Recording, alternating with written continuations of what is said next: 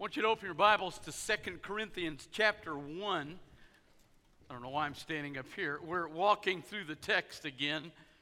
I'm going to violate uh, today what is a very large pet peeve of mine when I when we go in here and people preach. My wife and I were at a church in Granbury where the pastor went through 1 John 1 1 through 3, but never addressed the text, took the word fellowship out, and ran with it and discussed fellowship, but never tied it into the text. I hate when preachers do that, and that's what I'm going to do this morning. I'm only going to do it when I have a word that I think we might not totally grasp. and it's a little difficult word today. I, I, did it one time when we were in the Psalms when we discussed the difference between discipline and punishment. Now, we're going to look. So, I, if you have your Bibles, we're going to walk through a number of verses today. But go to 2 Corinthians chapter 1 and look at the very first part of chapter, uh, chapter 1, verse 12. Paul begins to write, and he's entering, and again, I've told you it, it's hard to follow a sequence in this book, but one of the things he's going to address more than once, and he's going to address it through a great deal the first chapter, out of which we'll have some great, com- great concepts. But one of the things he's going to address is the fact that after he's left Corinth, some guys have come in behind him, Jewish legalists, who have begun to talk about how bad he is, how horrible he is, what a, what a horrible, what a bad person he is. He's not had a good ministry. He's not a moral guy. He's a liar. He makes things up. And so now he's begun to respond to that. Now look at what he says in verse 12. For our boast is this the testimony of our conscience that we behaved in the world with simplicity and godly sincerity, not by earthly wisdom, but by the grace of God, and supremely so towards you. Now, we're going to look at the next few verses next Sunday morning. I want to look at one word today. I want to pull it out of the context. I want us to walk through because I think we need to grasp what this exactly is. And that is the word conscience. Most people have no idea what it is. Most people think it's a moral code. It's not. Now, I want you to walk with me. We're going to look at what it is, how it applies in our life.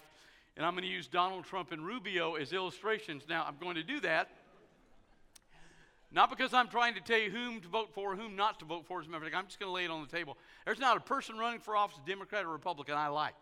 So just understand, it's sad to me that we've come to, boy, this is the best we've got in the country. I really want, uh, here's what I want for president I want Dean Gage here to be the president. I want Bruce Boyd to be the chief of staff, and all I want is to be press secretary. So that when they ask something really roche padish, I can just say, I'm sorry, that question's too stupid to answer. Anybody else here today? just one time want to run a press conference. It's on my bucket list. Landing on an aircraft carrier at night and running a presidential press conference, those two things are on my bucket list. Now, now that has no bearing with what we're talking about today, but go with me to Romans chapter 2. Now, this is where we learn what a conscience is. In Romans 2, beginning in verse 12, and I'll give you a second to get there. How many of you have your Bibles? Good. How many of you do not, and you're willing to confess that in public? Oh, we've got one honest person. I like that. One honest guy. Good man. You're an Aggie, right? Okay, good. Because Aggies never cheat, lie, or steal, so we're, we're good there. One Aggie. The rest of y'all are T-sips. So here we go. Was it great? I, I got to stop. Just to watch that half court heave, I'm sorry. I, I just got to get that out of my mind, get back to the text. All who have sinned without the law shall perish without the law. All who have sinned under the law will be judged by the law. Now, listen to what he says. And really drop down to verse 14. When Gentiles who do not have the law, that is, they don't have the Ten Commandments, we'll just lock it down to those things. They don't have the Ten Commandments, they don't have the first five books of Moses, right? Now look at what he says. By nature, when they do what the law requires, in other words, they don't have the Ten Commandments, but they're obeying the Ten Commandments. They're living them out in their life. Now look at what he says.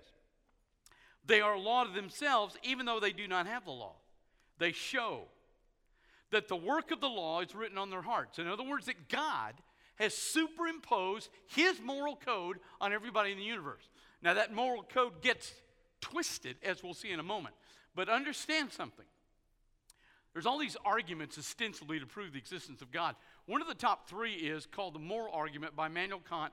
He said, and he's right, he said, no matter where, what culture you turn to, every culture has a morality in it. They have certain things that they believe are right and certain things they believe are wrong, which proves exactly what Paul's saying. God has instilled, now listen, He's put his moral code on everybody. And that thing may get twisted down the road, but we start out with God's moral code in our life. He says, even though the Gentiles don't have the Ten Commandments, at some point they were living inside them to some degree because God's put his moral code on man. Now look at this. They show that the work of the law is written on their hearts while their conscience also bears witness and their conflicting thoughts accuse or even excuse them on that day when, according to my gospel, God judges the secrets of men by Christ Jesus. He draws a distinction, right? Between the law of God, moral law of God in the universe, written on man's heart, and his conscience. He says the conscience bears witness to that moral law. In other words, what the conscience is, it's not a moral compass in your life, it's really an alarm system. The idea is that I, I, I, don't have the law in front of me, but something tells me that if I'm in this relationship with this woman, I really shouldn't go over here and take this guy's wife.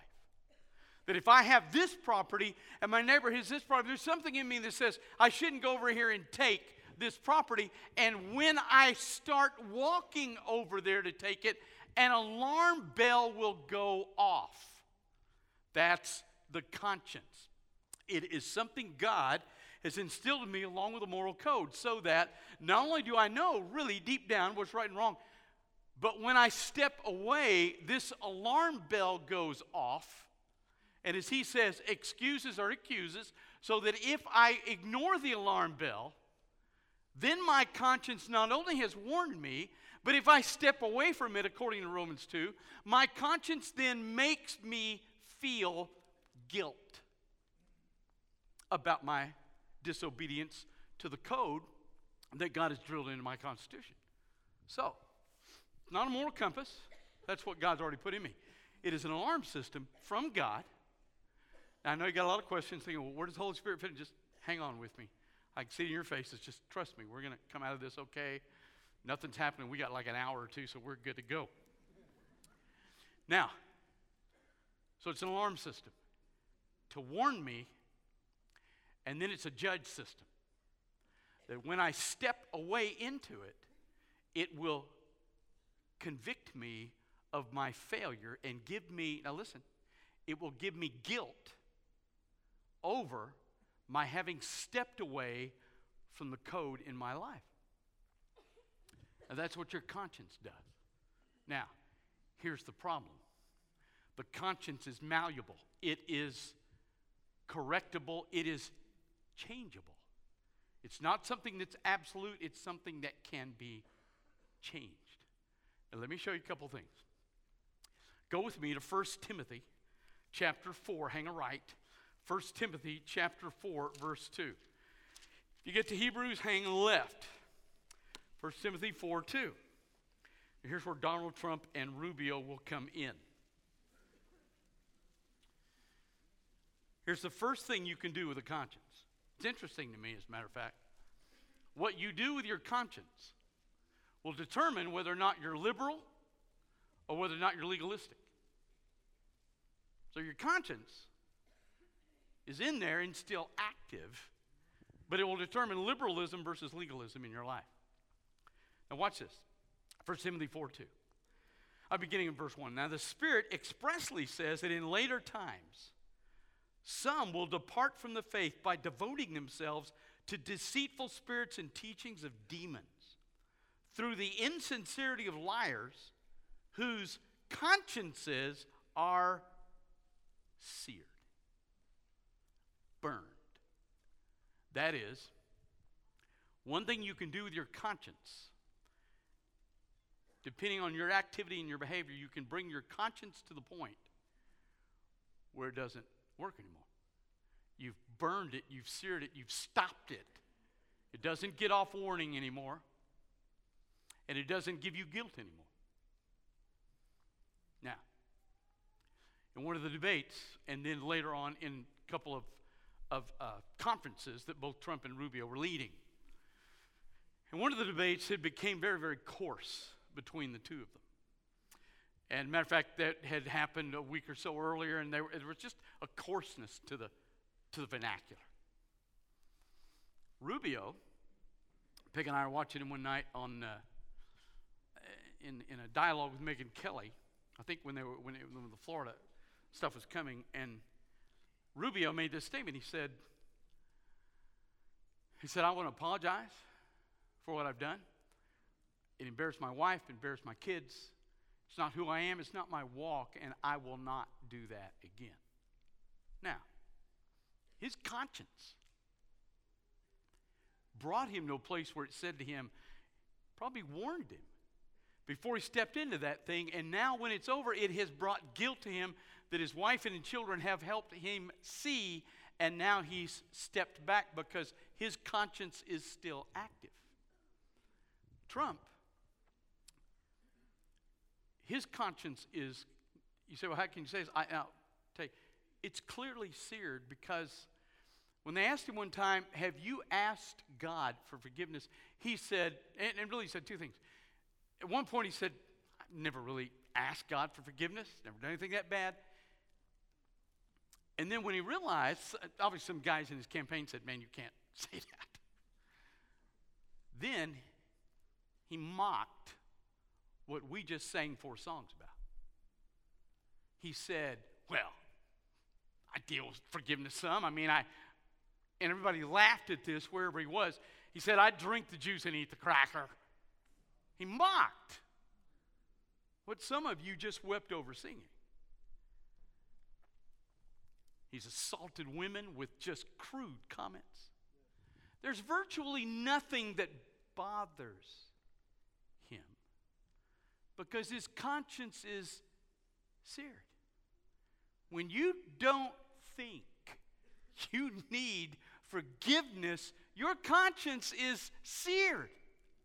First John says, if you do not call yourself a sinner, you make God out to be a liar.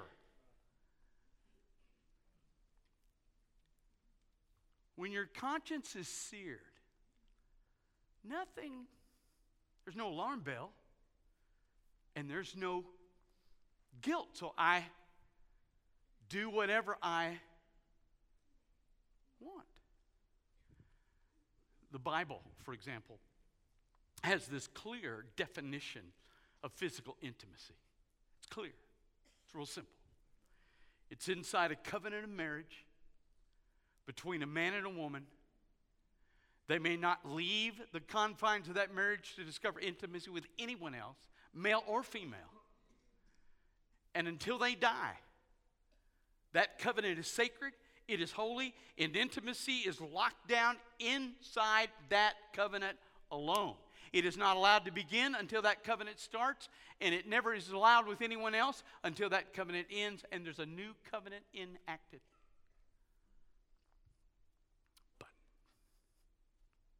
Here's what bothers me is there's a searing of the conscience of our culture at an earlier age than I think it's ever been.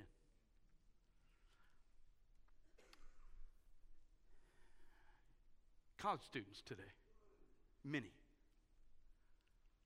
are engaging in physical intimacy.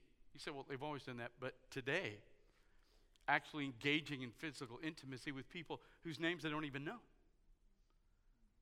Meet them, go home, have the moment, leave, never even know each other's name on a consistent basis with absolutely no sense of alarm, this is wrong, and no sense of guilt because the alarm's not working. That's why we have people who are in a covenant of marriage look over here and go, you know, I'm tired of this. I'm just going to get out of here and go over here. No problem, no guilt, no alarm, because the conscience is seared. It is burned to the point where it does not work anymore. That's the first thing you can do with it. And what happens is, when your conscience sears, basically become a liberal in the sense that you just do whatever you want. There's no rule, there's no objectivity, there's no moral code. It's what I want. It's what I want to do. It's what you want to do. As long as what you do doesn't bother me and what I do doesn't bother you and I don't infringe on your benefits, then hey, why do you think we're having to establish? There's a big debate now in Atlanta with the NFL.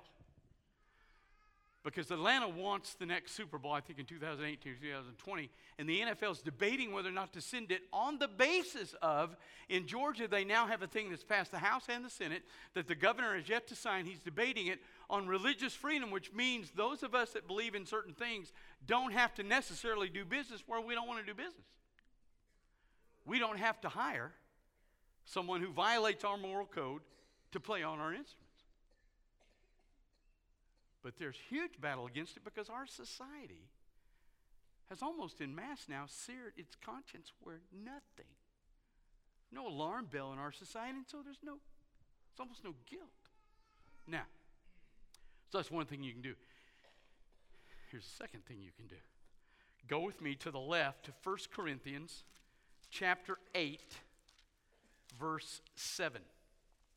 Slide with me to 1 Corinthians 8 7. Here is the opposite end. And we'll begin in verse 4. So we have a conscience that doesn't work anymore. And now we're going to have an overactive conscience. Verse 4 Therefore, as to the eating of food offered to idols, we know that an idol has no real existence, that, that there is no God but one. For although there may be so called gods in heaven and earth, as indeed there are many gods and many lords, yet for us there's one God, the Father, from whom are all things and for whom we exist, and one Lord Jesus Christ, through whom are all things and through whom we exist. However, and he's talking about believers, oddly enough, not all possess this knowledge, some, through former association with idols, eat food as really offered to an idol, and their conscience, being weak, is defiled. Now, here's the second thing you do with your conscience you sear it where it doesn't work anymore, or you can make it so hyper that everything bothers you.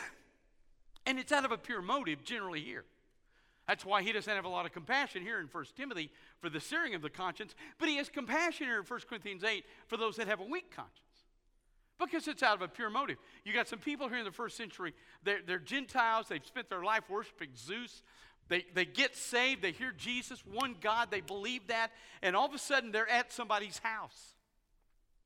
And they're eating food, and just before they partake, the guy says, Listen, got a, it's like what we would say about Sam's. Okay? Said, Man, I got a great deal today. Offered some fruit to idols. Nobody came to offer the sacrifice. I sold it cheap, got this camel half price. So you're eating this, and right before you hear that, and you've come out of idolatry, and your conscience all of a sudden begins to bother you. You go, hey, hey, hey, I can't eat that. What do you mean can't eat that? It's offered to an idol. I, I gave all that up when I came to Christ. So you get this guy, and Paul says, Look, and he's got great compassion for this guy because his heart's right. But he says, Look, there is no other God. It's sacrificed to nothing. So what he says is if you have the correct knowledge, your conscience won't be weak. It's weak and overactive because you don't have the right knowledge. And we're just Baptists are good at this one. I remember when Texas first kind of enacted the gambling okay deal. uh, somebody came up to me and they said, Preacher, if somebody wins the lottery, are we going to take the tithe off that? Yeah! Are you kidding me? Yeah, I'll take 10. I'll take 20%. I don't care. Yeah, we'll take it. I don't care if the mafia boss in New Orleans calls me and says, Hey, I'm going to tithe next year's earnings. I'm taking the money because we'll do better with it than he will. We are crazy. The money is neutral. I don't care who whose fingers it came, it ultimately comes from the one who matters. So I don't care how he got it to me, we're taking it. And our weak conscience, oh, I'm going to be in a lot of trouble today. Our weak conscience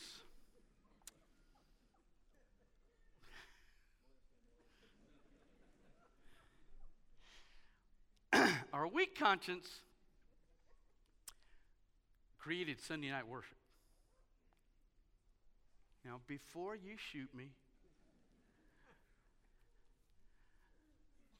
what does the Bible say about us worshiping together? What is, what is the one thing it says? Don't forsake the assembling of ourselves together. Okay? Does it say what time? Nine o'clock? 945, 11. Now, most churches, my, my first church, I can't remember if I ever told you this, but my very first church, we started the worship 5 to 11. I asked a couple of people in church, I said, why are we doing 5 to 11? They said, well, so we can get all the stuff out of the way so you can preach an hour. I couldn't do that today, much less back then. So I changed it unilaterally. One of my men resigned as Sunday school director because I had changed the time from 5 to 11 to 11. Because after all, it's in the Bible somewhere, 1055.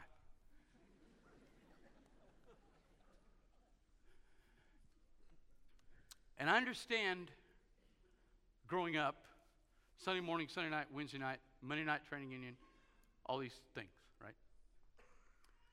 Let me just tell you one of the best decisions we ever made in this church was getting rid of Sunday night worship. Because, not because you don't love Jesus, because this is what would happen. People would come back Sunday nights and they would feel guilty if they didn't come because if you love Jesus, you're there on Sunday night. When the Bible doesn't say anything about Sunday night, we do it because we had an honest heart. We wanted the Sabbath to be as honoring to God as we could. So the best way to honor it as Baptist is what? If it's worth doing, it's worth work. Overdoing. So we took that premise and we said, well, if we got Sunday morning worship, we ought to have Sunday night worship. And we ought to have training union before it. And we ought to have Sunday school. And all of a sudden, what happened is our families by Sunday night were exhausted. Now, you can come to Sunday morning worship. You can go home.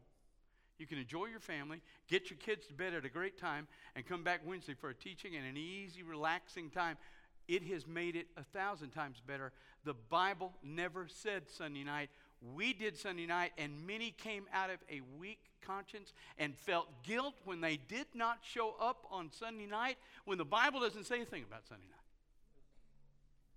You see, the problem with a weak conscience, it adds guilt.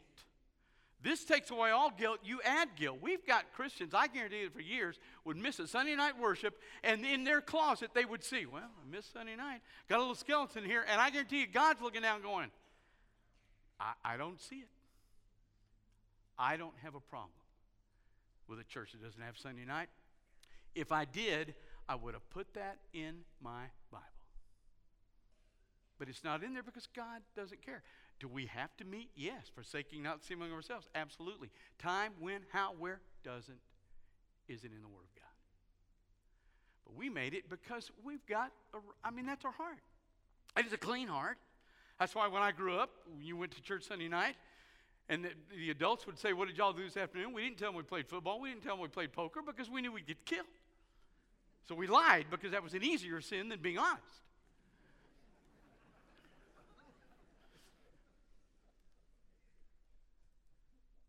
Pure heart,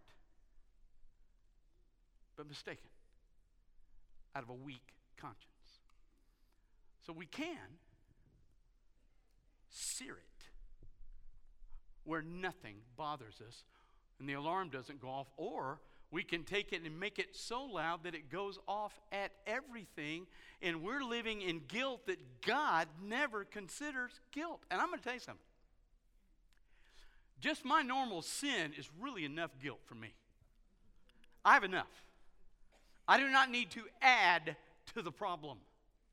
And that's what we do when our conscience is weak. Now, Go with me to 1 Timothy 3 9. Because here's the way to make it correct. Go to 1 Timothy chapter 3, verse 9. Now he's talking about deacons. Here's what he says one of the things that is a criteria for a deacon they must hold the mystery of the faith with a clear conscience. So there are three things you can do with your conscience. You can sear it where it doesn't work. You can make it so hyper that it works at everything. Or you can take the mystery of the faith, the truth that God reveals to you out of that scripture. So, what the Holy Spirit wrote and what He illuminates in your life as you allow Him to work, that truth that He gives you will make your conscience clear so that you walk in this perfect balance. It's not seared and it's not overactive, it's exactly where it needs to be. So that your conscience works as a great alarm system to protect you, and then when you step where it shouldn't, it guilts you in a good way so you step back where you need to be. That is going to be based on how well you heed the Spirit and understand the book that the Spirit wrote. The least you understand here, the more your conscience is going to hit one of these two areas. The more balanced my conscience will be, is the more I understand the Scripture and the Holy Spirit's wisdom in giving me an understanding of that. As that happens, then my conscience is clear and it does exactly what it's supposed to do. It's not my moral compass. Here it is. It is the alarm system for me balanced that God gives me to protect. When I lived in Colorado as a kid, we loved to ice skate.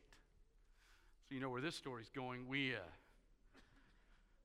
there are all these big lakes that they would, you know, help. They would freeze over and they would check it out and make sure it was okay. Well, we didn't want to wait for the lakes. We always had these little ponds that weren't that big, and they would ice over. And so, how did you check it out?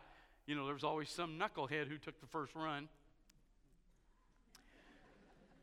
So you'd get out there and you'd kind of, you know, check the ice, and what you'd wait for is either hearing or seeing a crack. So I'm out there one day and I'm strolling along. My buddies are on the shore, and I'm walking along. It's not cracking. I hear a little crack under, but I think, no problem. I go, let's go, guys. I take two more steps. Walking home about 500 yards in wet jeans and a wet shirt on a 28 degree day, you're walking home like this because you don't want any of the clothing to touch you. So it takes about an hour to walk 500 yards. Is not the greatest moment of life, but it was a great reminder to me hey, moron, if you hear a crack, don't go any further. That is what your conscience is supposed to do. It's supposed to be a quick alarm when you step away from what God wants. If you're having trouble with your wife and you go to the office and the secretary looks really good and she starts telling you how wonderful you are, and you begin to linger a little too long here, and the alarm goes off and says to you, the reason she thinks you're wonderful is because she doesn't live with you. When the alarm does that, it's a good time for you to go, okay. You back up and you refocus in the covenant you made a promise to her and Jesus for. It's a great alarm system if we balance it through the Holy Spirit and the Scripture. Let's pray. Father, again, you just seem to give us everything we need to make it in this life. I just know for me, Father, I seem to bungle it most of the time. So I thank you for your balance. Thank you for your wisdom, your grace, your forgiveness, your Holy Spirit. Thank you for the alarm in his conviction. And Father, let it hold me where I need to be. Thank you for the truth in your book. In Jesus Christ's name. with heads bowed, eyes closed. You never met Christ, that alarm's going to be totally out of sync. If you're hearing God's calling you to be a part of this fellowship, if you're hearing, you just need to come down and pray. Say, man, I have had it seared. My conscience is weak. I'm bothered by tons of things. This is a great day to come. Staff and I are here at the front. We will pray with you, minister to you, share with you what the book says. So, as the Holy Spirit speaks to your heart this morning, you come.